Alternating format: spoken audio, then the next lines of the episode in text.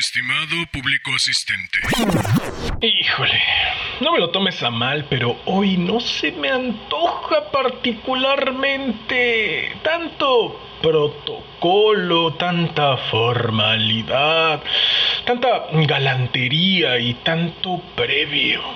¿Y si mejor nos echamos un rapidín? ¿Sí? Pues va. De Guy de Maupassant, La mano disecada. Un amigo mío, Luis R., tenía reunidos en su casa una noche, hará cosa de ocho meses, a varios camaradas de colegio. Bebíamos ponche y fumábamos, hablando de literatura y pintura y contando de cuando en cuando anécdotas jocosas, como es habitual en reuniones de gente joven. Se abre súbitamente la puerta y entra como un vendaval uno de mis buenos amigos de la infancia. A que no adivinan de dónde vengo. exclamó enseguida. Apuesto a que vienes de Mavi. Contesta uno. Caray, vienes demasiado alegre, acabas de conseguir dinero prestado, has enterrado a un tío tuyo o has empeñado el reloj, dice otro. Estabas ya borracho y como te ha dado en la nariz el ponche de Luis, has subido a su casa para emborracharte de nuevo. Contesta un tercero. No dan en el clavo. Vengo de P en Normandía, donde he pasado ocho días y traigo de allí a un gran criminal, amigo mío, que les voy a presentar con su permiso. Y diciendo y haciendo, Sacó del bolsillo una mano disecada. Era una mano horrible, negra, seca, muy larga y como si estuviese crispada. Los músculos, extraordinariamente poderosos, estaban sujetos, interior y exteriormente, por una tira de piel apergaminada. Las uñas amarillas, estrechas, cubrían aún las extremidades de los dedos. Todo aquello olía a criminal desde una legua de distancia. Verán, Dijo mi amigo. Vendían hace unos días los cachivaches de un viejo brujo muy conocido en la comarca. Todos los sábados iba a su aquelarre montado en su palo de escoba. Practicaba la magia blanca y la magia negra. Hacía que las vacas diesen leche azul y las obligaba a llevar la cola igual que el compañero de San Antonio. Lo cierto es que aquel tunante sentía gran apego hacia esta mano. Aseguraba que había pertenecido a un célebre criminal que fue ajusticiado el año 1736 por haber tirado de cabeza a un pozo a su mujer legítima, en lo cual no creo que anduviese descaminado. Después ahorcó del campanario de la iglesia al cura que los casó. Realizada esta doble hazaña, se lanzó a correr mundo y durante su carrera, corta pero bien aprovechada, desvalijó a doce viajeros, asfixió, ahumándolos, a una veintena de frailes y convirtió en Serrallo un monasterio de religiosas. ¿Y qué vas a hacer con esa monstruosidad? Gritamos todos en una. Que, verán, voy a ponerla de tirador de la campanilla de la puerta para asustar a mis acreedores. Amigo mío, dijo Henry Smith, un inglés grandulón y flemático. En mi opinión, esa mano es carne de indio, conservada por un procedimiento nuevo. Te aconsejo que la hierbas para hacer caldo. Basta de burlas, caballeros, dijo con la mayor seriedad un estudiante de medicina que estaba a dos dedos de la borrachera. Y tú, Pierre, el mejor consejo que puedo darte es que hagas dar tierra cristianamente a ese despojo humano. No vaya a ser que su propietario venga a reclamártelo, sin contar con que quizá esa mano haya adquirido malos hábitos. Ya conoces el refrán, el que ha matado, matará. Y el que ha bebido, beberá. Intervino el anfitrión, y acto seguido escanció al estudiante un vaso grande de ponche, que éste se echó al cuerpo de un trago, rodando luego borracho, perdido debajo de la mesa. Risas formidables acogieron aquella salida, y Pierre alzó su vaso saludando a la mano. Brindo, dijo, por la próxima visita de tu dueño. Se cambió de conversación y cada cual se retiró a su casa. Al día siguiente tuve que pasar por su puerta y entré a visitarlo. Eran cerca de las dos y me lo encontré leyendo y fumando. ¿Cómo sigues? le pregunté. Muy bien, me contestó. ¿Y tu mano? Has tenido que verla al tirar de la campanilla porque la puse anoche allí, cuando llegué a casa. A propósito, se conoce que algún imbécil quiso jugarme una chuscada, porque a eso de la medianoche empezaron a alborotar a mi puerta. Pregunté quién era, pero como nadie me contestó, volví a acostarme y me dormí. En aquel mismo instante tocaron la campanilla. Quien llamaba era el propietario de la casa, individuo grosero y muy impertinente. Entró sin saludar.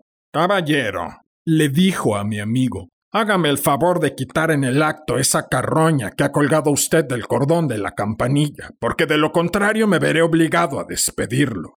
Caballero, le contestó Pierre con gran solemnidad, ha insultado usted a una mano que no merece ser tratada así, porque perteneció a un hombre muy bien educado. El propietario dio media vuelta y se marchó como había entrado. Pierre fue tras él, descolgó la mano y luego la ató a la cuerda de la campanilla que tenía en la alcoba. Así está mejor, dijo. Esta mano, lo mismo que el morir habemos de los trapenses, me hará pensar en cosas serias cuando me vaya a dormir. Permanecí una hora con mi amigo, me despedí de él y regresé a mi casa.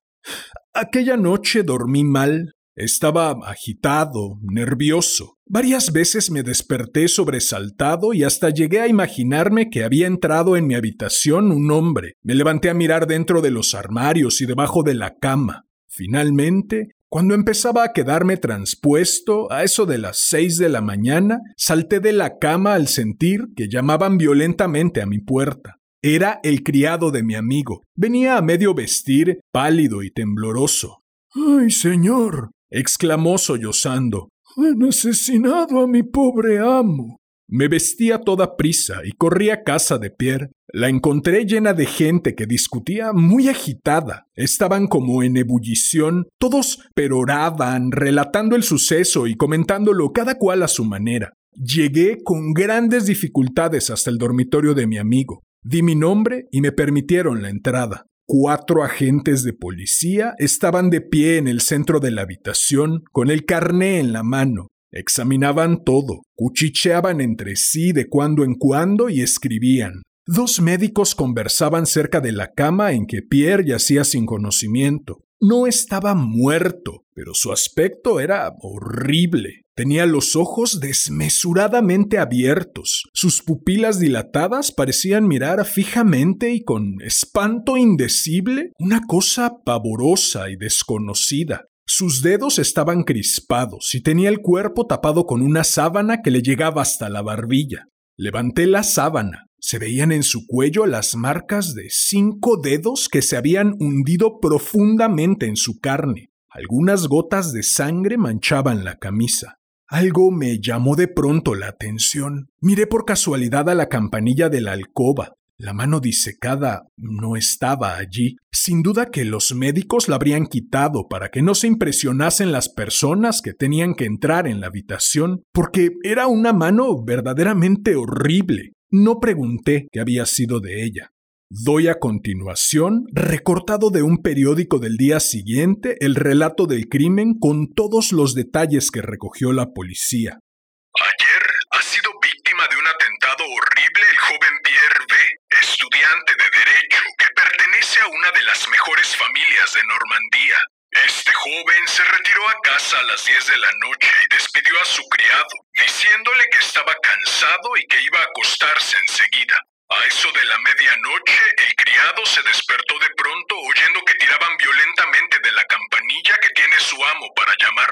Tuvo miedo, encendió una vela y esperó.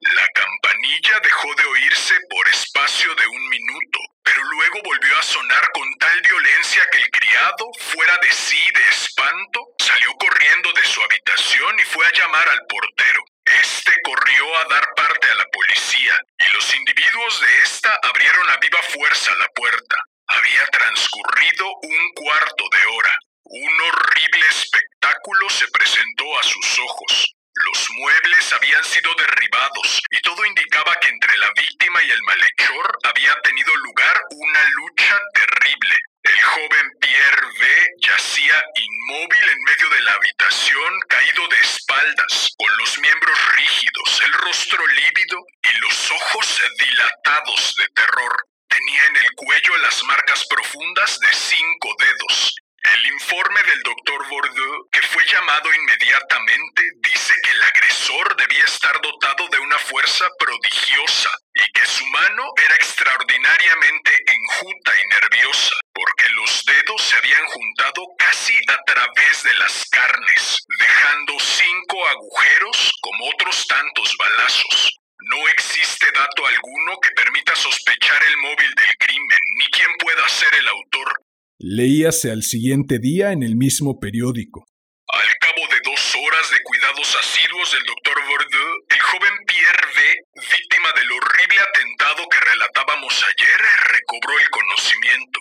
Su vida está ya fuera de peligro, pero se abrigan temores por su razón. No existe pista alguna del criminal. En efecto, mi pobre amigo se había vuelto loco. Lo visité todos los días en el hospital durante siete meses, pero ya no recobró la luz de la razón. Durante sus delirios pronunciaba frases extrañas y como todos los locos tenía una idea fija, creyéndose perseguido constantemente por un espectro. Un día vinieron a buscarme con urgencia, diciéndome que estaba mucho peor. Lo encontré agonizando. Permaneció durante dos horas muy tranquilo. De pronto saltó de la cama, a pesar de todos nuestros esfuerzos, y gritó, agitando los brazos, presa de un terror espantoso. Agárrala, agárrala. ¡Socorro! ¡Socorro! que me estrangula. Dio dos vueltas a la habitación, vociferando, y cayó muerto, de cara al suelo. Como era huérfano, tuve que encargarme de trasladar sus restos al pueblecito de P, en cuyo cementerio estaban enterrados sus padres. De ese pueblo regresaba precisamente la noche en que nos encontró bebiendo ponche en casa de Luis y en que nos enseñó la mano disecada. Se encerró el cadáver en un féretro de plomo, Cuatro días más tarde me paseaba yo tristemente en el cementerio donde se le iba a dar sepultura. Me acompañaba el anciano sacerdote que le había dado las primeras lecciones. Hacía un tiempo magnífico. El cielo azul resplandecía de luz. Los pájaros cantaban en las zarzas del talud donde él y yo habíamos comido moras muchas veces cuando éramos niños. Creía estar viéndolo aún deslizarse a lo largo del seto vivo y meterse por un pequeño hueco que yo conocía muy bien, allá, al final del terreno de enterramiento de pobres. Luego regresábamos a casa con las mejillas y los labios embadurnados del jugo de la fruta que habíamos comido. Yo no quitaba mi vista de las zarzas que ahora estaban llenas de moras. Alargué instintivamente la mano, arranqué una y me la llevé a la boca. El cura había abierto su breviario y farfullaba en voz baja su oremus, y hasta mis oídos llegaba desde el extremo de la avenida el ruido de los asadones de los enterradores que cavaban la fosa. De pronto estos se pusieron a llamarnos. El cura cerró su breviario y fuimos a ver qué querían. Habían tropezado con un féretro. Hicieron saltar la tapa de un golpe de pico, y nos encontramos ante un esqueleto de estatura desmesurada, que yacía de espaldas y parecía estarnos mirando con las cuencas de sus ojos vacías, como desafiándonos. Sin saber por qué, experimenté yo cierto malestar, casi, casi miedo. Fíjense, exclamó uno de los enterradores. A este tunante le dieron un hachazo en la muñeca, y aquí está la mano cortada. Y recogió junto al cuerpo una mano grande, seca, que nos enseñó. Su compañero dijo riéndose. Cuidado, parece como si estuviera mirando, dispuesto a tirársete al cuello para que le devuelvas la mano. Amigos míos, dijo el sacerdote, Dejen a los muertos en paz y vuelvan a tapar ese féretro. Cavaremos en otro lugar la fosa del señor Pierre. Como ya nada tenía que hacer allí, tomé al día siguiente el camino de regreso a París, no sin antes haber dejado cincuenta francos al anciano sacerdote para que celebrase misas en sufragio del alma de aquel muerto cuya sepultura habíamos turbado. ¿Qué tal? Nada mal, ¿no? ¿Qué dices? Te espero el próximo jueves para otro rapidín.